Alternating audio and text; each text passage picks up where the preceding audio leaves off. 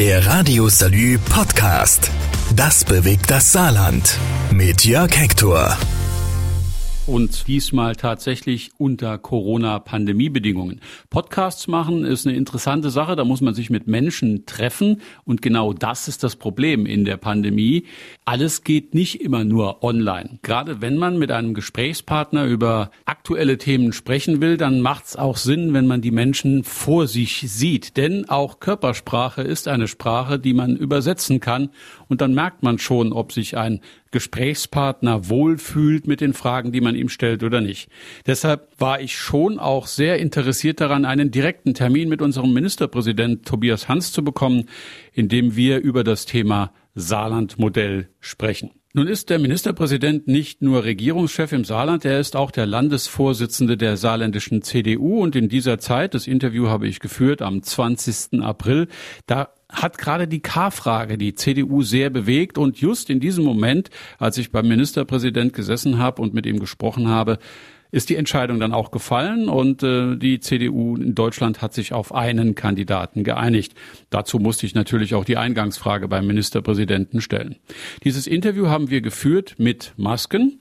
Und ich weiß nicht, ob das der Grund war, warum wir uns beide öfters mal räuspern mussten oder ob wir vielleicht beide ein bisschen Pollenallergiker sind und deshalb dauernd uns räuspern mussten. Man hört jedenfalls schon so ein bisschen, dass wir durch Masken sprechen. Mit Abstand, mit Masken, mit negativem Test war ich also zum Interview in die Staatskanzlei des Saarlandes und habe mit Ministerpräsident Tobias Hans gesprochen. Hier ist das Interview. Vielen Dank für die Zeit. Klar doch in wirklich bewegten Zeiten. Es geht ja gerade mal richtig rund. Nicht nur pandemiebedingt, sondern auch parteibedingt geht es richtig rund. Erste kurze Frage, ganz schnell abgehandelt. Söder zieht zurück, lässt Armin Laschet den Vortritt. Was sagen Sie dazu? Das ist genau das, was Markus Söder versprochen hat und er hält Wort, so wie wir ihn kennen. Die CDU hat auf Ebene eines Bundesvorstandes die Entscheidung getroffen, dass Armin Laschet Kanzlerkandidat wird. Und jetzt haben wir einen gemeinsamen Kanzlerkandidaten und es ist gut, dass die Frage geklärt ist, denn wir haben in den Sachthemen, vor allem in der Corona-Pandemie, jetzt ganz wichtige Aufgaben zu erfüllen. Denen müssen wir gerecht werden. Glauben Sie, dass es Unruhe gibt in der Partei durch das Abstimmungsergebnis, weil es ja doch Leute gegeben hat oder Verbände gegeben hat, die dem Laschet nicht gefolgt sind? Mein Eindruck ist, dass ganz viele jetzt einfach froh sind, dass eine Entscheidung getroffen ist. Natürlich hätten sich viele Mitglieder auch gewünscht, sich mehr einbringen zu können.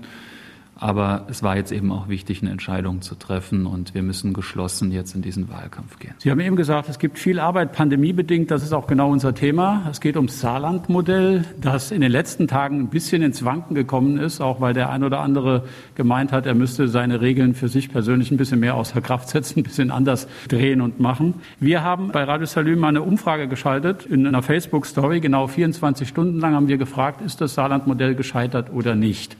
Was glauben Sie, wie es ausgegangen ist? Das kann ich Ihnen nicht sagen. Solche Umfragen auf Facebook sind natürlich auch nicht repräsentativ. Ich kann Ihnen nur sagen, dass ich natürlich neben Kritik, äh, weil vielen unsere Maßnahmen tatsächlich nach wie vor nicht weit genug gehen. Es gibt eine Menge Leute, die wollen einen kompletten Lockdown dauerhaft, eben auch ganz viel Zustimmung bekomme, weil unser Modell dazu beiträgt, dass vor allem Testanreize geschaffen werden. Es ist ja kein Lockerungs- oder Öffnungsmodell, es ist ein Modell, das möchte, dass Menschen sich regelmäßig testen lassen. Damit sind wir erfolgreich. Nirgends wird mehr getestet in Deutschland als hier an der Saar. Und natürlich entdeckt man dann auch unerkannte Infektionen. Und das ist genau das Ziel des Modells. Deswegen habe ich den Eindruck, die Menschen sind zufrieden, dass sie unter strengen Auflagen gewisse Dinge machen dürfen, zum Beispiel im eigenen Garten sich nochmal mit Freunden treffen nach negativen Tests. In anderen Bundesländern war das nie untersagt oder halt eben auch mal einen Kaffee trinken. Dass das missbraucht wird und dass es Fehlverhalten gibt, das haben Sie bei jeder Rechtsverordnung. Je strenger Sie die Regeln halten, desto mehr wird dagegen verstoßen. Dagegen muss man natürlich vorgehen. Das werden wir jetzt auch mit aller Kraft tun. Ich gehe aber nicht davon aus, dass das das Modell ins Wanken bringt. Bei unserer Umfrage hatten knapp 1500 Leute mitgemacht. 45,5 Prozent haben gesagt, das Saarland-Modell ist gescheitert und 54,5 sagen, es ist nicht gescheitert. Das ist eine knappe Mehrheit, aber da kann man schon sagen, die Saarländer sind noch nicht so ganz überzeugt von dem Saarland-Modell. Was sind oder waren denn Ihre Erwartungen, als Sie dieses Modell gestartet hatten? Die Erwartungen sind, dass wir Infektionen, die unerkannt sind, entdecken, weil wir gemerkt haben, dass die allermeisten Infektionen im Verborgenen stattfinden, zu Hause am Arbeitsplatz, jedenfalls da, wo wir nicht Möglichkeiten haben, auch zu steuern, weil wir ja selbstverständlich nicht in jeder Wohnung kontrollieren können. Und deswegen haben wir gesagt, wir müssen Menschen dazu bringen, ins Freie zu gehen, nach draußen, da wo uns alle WissenschaftlerInnen sagen, dass es eben ungefährlicher ist als drin. Und deswegen ist dieses Saarland-Modell auch unter dem Motto Frischluft statt Lockdown angetreten. Und ich glaube fest daran, wenn das Wetter jetzt auch ein bisschen besser wird, werden die Menschen davon Gebrauch machen. Und das ist dann eben auch eine gute Möglichkeit der Gastronomie, nochmal die Chance zu geben, in einem ganz verantworteten und strengen Maße auch nochmal ein bisschen Geld zu verdienen, statt nur auf Hilfen angewiesen zu sein. Und ich glaube, dass das den SaarländerInnen auch wichtig ist, dass sie ihre heimische Gastronomie nochmal ein bisschen unterstützen können. Sie haben eben gesagt, es gab so ein bisschen Zwiespalt, als das Saarland-Modell äh, gestartet ist. Es gab vor allen Dingen auch seitens der Wissenschaft Bedenken, die gesagt haben, ja, das Modell an sich ist okay, aber der Zeitpunkt ist halt mies. Jetzt haben Sie es durchgesetzt und nach drei Tagen war die Inzidenz schon über 100. Es gibt Menschen, die sagen, der Hans ist auf dem Ego-Trip und andere sagen, der wartet eigentlich nur darauf, dass ihm die Bundesnotbremse quasi jetzt den Arsch rettet, wie es draußen heißt. Ist es so? Wollen Sie die Bundesnotbremse als schwarzen Peter benutzen? Nein, überhaupt nicht. Also erstmal kann von Ego-Trip keine Rede sein. Ich war noch gar nicht mal in der Außengastronomie und auch nicht im Fitnessstudio. Ich habe selbst davon keinen Gebrauch gemacht, obwohl ich mich regelmäßig testen lasse.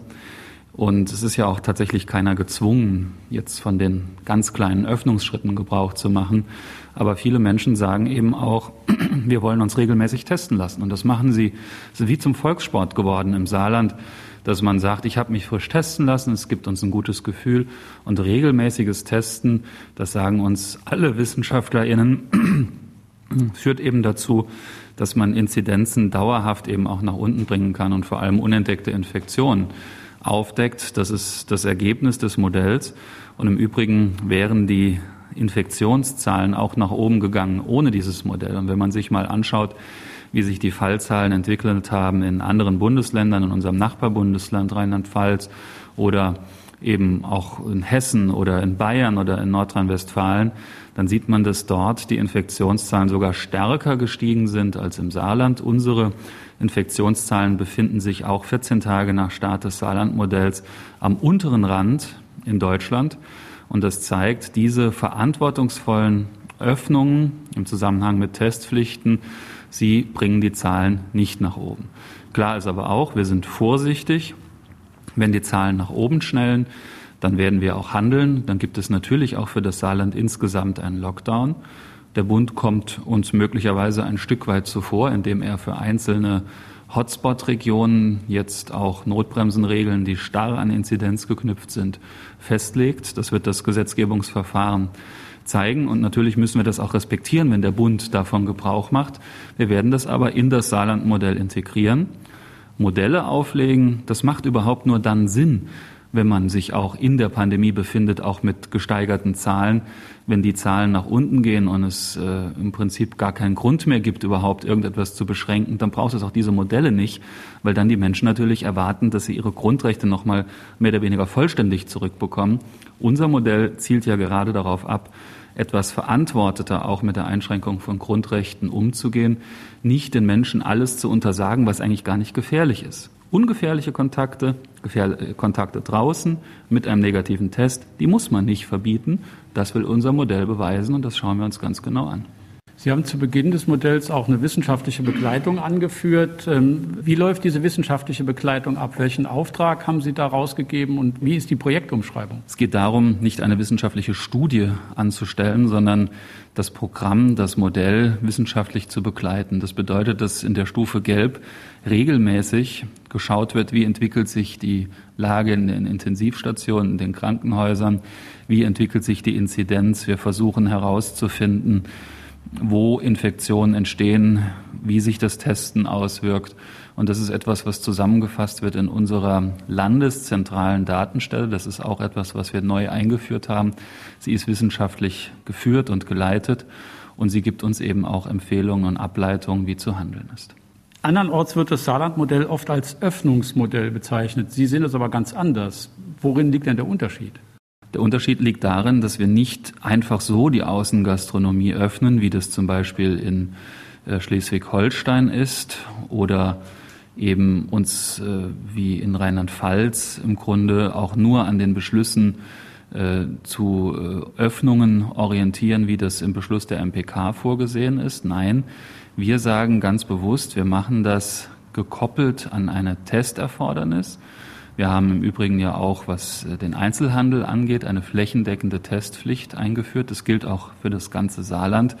Das ist in dieser Form so einzigartig und es soll dazu führen, dass Menschen eben sagen, es ist es uns wert, um zum Beispiel ins Fitnessstudio gehen zu können, uns tagesaktuell testen zu lassen. Und damit erreichen wir eine sehr, sehr hohe Anzahl von Testungen. Wir haben im Moment in der Woche über 219.000 Schnelltests, die gemacht werden.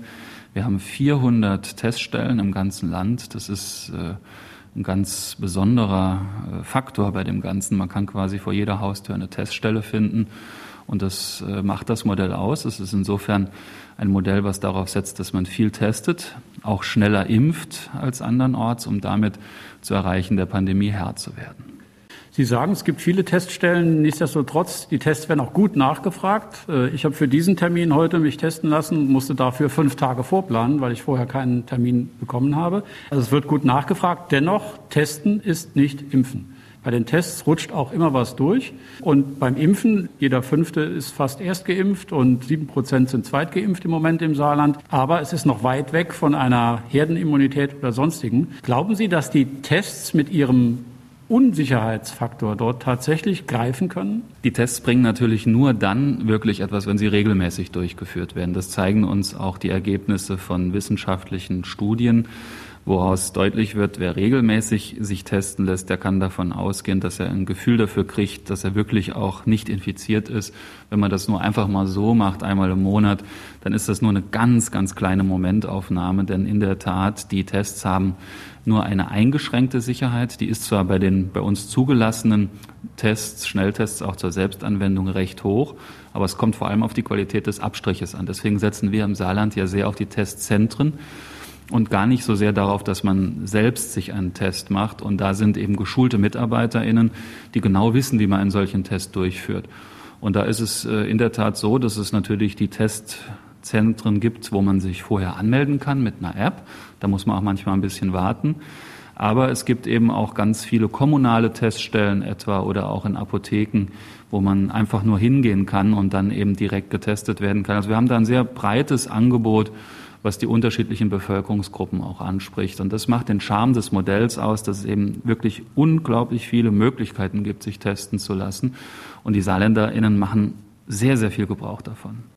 Jetzt gibt es Menschen, die sagen, ja, die Landesregierung will mit diesen Tests ja nur die Inzidenz hochtreiben, damit sie alles zulassen kann. Unstreitig ist, dass die Inzidenz steigt, wenn viel getestet wird. Unstreitig ist aber auch, dass damit die Dunkelziffer etwas heller wird sozusagen. Also da wird ein bisschen mehr im Dunkelfeld aufgeklärt. Man könnte möglicherweise irgendwann einen Punkt sehen, wo man sagt, okay, das ist der Punkt der Durchseuchung im Saarland. Ist das das eigentliche Ziel des Saarlandmodells? Wir wollen viel testen, um viel zu entdecken. Das ist gar keine Frage. Wenn wenn man sich davor scheut, Infektionen zu entdecken, darf man natürlich nicht testen. Wir wissen aber auch, dass wir dadurch, dass wir früh Infektionen aufspüren können, wir verhindern, dass andere Menschen erkranken, dass man das eben weitergibt. Und deswegen wird langfristig oder mittelfristig das viele Testen sogar zum Sinken der Infektionen führen. Das werden wir relativ bald auch im Saarland feststellen können. Das sieht man auch mit Blick auf andere Regionen, die sehr viel testen. Aber richtig ist auch, solange eben ein Testmodell in der Anlaufphase ist, wird es mehr Infektionen verursachen. Und deswegen sagen wir auch deutlich, dass wir die starre Orientierung des Bundes im Bundesgesetz, wie es derzeit vorgesehen ist, an einer Inzidenz von 100, dass sie falsch ist. Weil dadurch werden Regionen wie das Saarland, die viel testen, eben schlechter behandelt als andere Regionen. 25 bis zu 50 Prozent, sagen Wissenschaftler aus München zum Beispiel, können Tests Pflichten oder Test, Reihentestungen dazu beitragen, dass die Inzidenz ansteigt. Deswegen muss man das natürlich wissen. Aber wir wollen den SaarländerInnen Freiheiten, die ihnen zustehen, zurückgeben, sie ihnen nicht unnötig vorenthalten. Geht überhaupt nicht darum, unnötig lange oder unnötig viel zuzusperren. Damit man das besser ablesen kann, gibt es die Saarland-Ampel. Mit den verschiedenen Farben. Wir bewegen uns im Moment immer noch im Gelbbereich. Vor einigen Tagen ist der Begriff dunkelgelb geprägt worden, weil es hieß, ja, wir sind nah an einer möglichen Überlastung, was ja auch eine Definition war, um auf Rot zu schalten, in den Lockdown zu gehen. Bei der Ampel fehlen mir persönlich, aber auch vielen anderen Leuten, mit denen ich gesprochen habe, zwei Definitionen. Einmal, was muss denn eintreten, damit die Ampel wieder grün wird? Und zum anderen mal, wann ist denn jetzt rot? Also sie wird nach aktueller Lesart grün, wenn die Inzidenz unter 100 fällt. Dann sind eben die Testpflichten etwas reduziert, aber wir müssen auch schauen, dass wir unsere Ampellösung an das, was der Bund jetzt gesetzgeberisch regelt, anpassen. Das heißt, das kann sich eben dadurch dann eben auch noch mal ändern. Äh, da werden wir aber natürlich darüber informieren. Das ist abhängig davon, wie sich der Deutsche Bundestag und der Bundesrat jetzt letztendlich festlegen. Klar ist aber auch, die Ampel muss angepasst werden, regelmäßig. Das haben wir auch getan, weil wir gespürt haben, das Testen funktioniert sehr gut. Haben wir gesagt, weil die Lage auch in den Krankenhäusern selbstverständlich angespannt ist, muss nochmal nachgeschärft werden. Wir haben noch mehr Tests, etwa mit einer Testpflicht auch an Grundschulen, auch an Förderschulen, nicht nur an den weiterführenden Schulen eingeführt, haben dafür gesorgt, dass jetzt wirklich, um Klarheit zu schaffen, jede und jeder die oder der in der Außengastronomie sich niederlässt, auch getestet werden muss. Es ist also nicht mehr so, dass wie vorher Personen aus dem eigenen Hausstand ohne Test hingehen konnten. Wir haben das Gleiche natürlich auch in allen anderen Bereichen dann gemacht. Also haben da schon noch mal etwas nachgeschafft. Also noch mehr Saarland-Modell eigentlich jetzt auf den Weg gebracht, um sicherzustellen, dass das Ganze auch funktioniert und die Ampel eben nicht auf Rot gestellt werden muss, was dann passieren wird, wenn uns die Experten in der Landesdatenstelle und im Gesundheitsministerium sagen, es droht eine Überlastung des Gesundheitssystems. Dann gibt es natürlich Rot, wenn wir nicht drüber fahren. Aber das ist eben eine Entscheidung, die wir auf fachlicher Basis treffen. Es ist keine politische Entscheidung. Und das haben wir auch immer so klar gemacht. Eine politische Entscheidung ist die Bundesnotbremse, eigentlich gedacht als eine bundesweite Lösung. Wie bundesweit kann denn so eine Lösung sein, wenn auch Sie aus dem Saarland sagen, wir brauchen dafür Ausnahmen? Wie ich schon sagte, ist ein einheitlicher Rechtsrahmen eine gute Sache. Denn das haben wir immer gemerkt, dass es da Schwierigkeiten gibt. Wenn man von Bundesland zu Bundesland fährt, gelten unterschiedliche Regeln. Es gab unterschiedliche Rechtsprechung. Mit der Schaffung eines bundesgesetzlichen Rahmens wird vermieden, dass es unterschiedliche Rechtsprechungen dann eben auch gibt in Deutschland und solche Lösungen dann wieder fallen und dann dieser berühmte Flickenteppich entsteht. Das ist eigentlich was Gutes.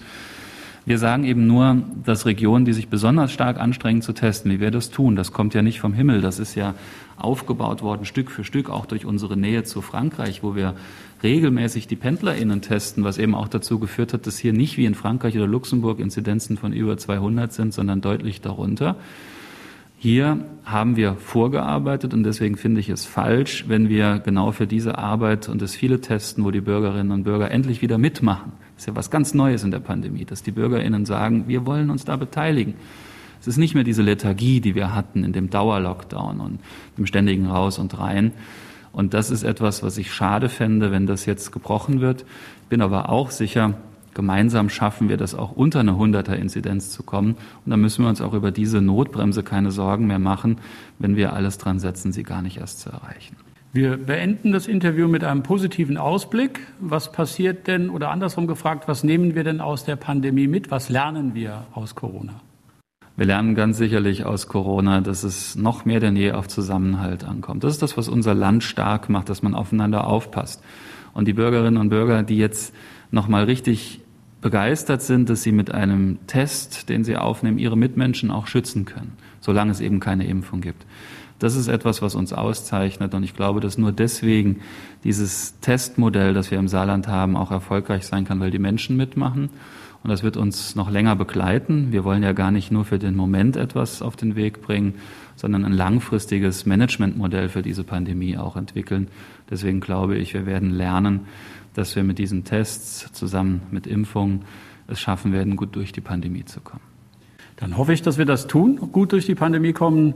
Ich weiß, dass Sie noch viele Termine haben, die jetzt nicht nur pandemiebedingt sind, sondern auch noch andere Gründe haben. Ich wünsche Ihnen noch einen schönen Tag und viel Erfolg. Der Radio Salü Podcast. Das bewegt das Saarland. Mit Jörg Hector. Alle Podcast-Folgen immer und überall zum Nachhören. Immer und überall, wo es Podcasts gibt. Herr Hector, für Sie auch einen schönen Tag. Danke, dass Sie da waren. Gerne.